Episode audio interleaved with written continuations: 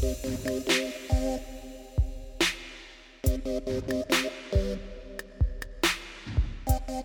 you.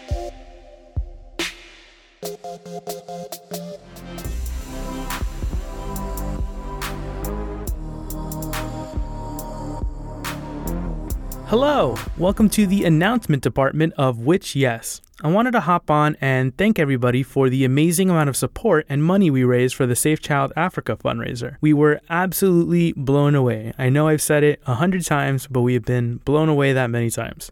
As you may have noticed with our most recent minisode, we are back to our regular schedule. However, we wanted that final suite of tarot to mark the end of our first season, if you will. Now, don't get all wild on me. I said first season. That means there will be a season two, and you won't have to wait that long, but we are taking a fall break to prepare ourselves for the next slew of episodes. We have a lot of really awesome topics to cover, and we came up with some great ideas for more things we want to do in the future. So we'll be back on December 11th, and I hope you'll all stick with us. If you start getting antsy, feel free to share the episodes with your friends, post your favorite episodes in those Facebook groups or TikTok videos. I have no idea what you guys are up to these days. Anyway, that's it for me. Thank you all again.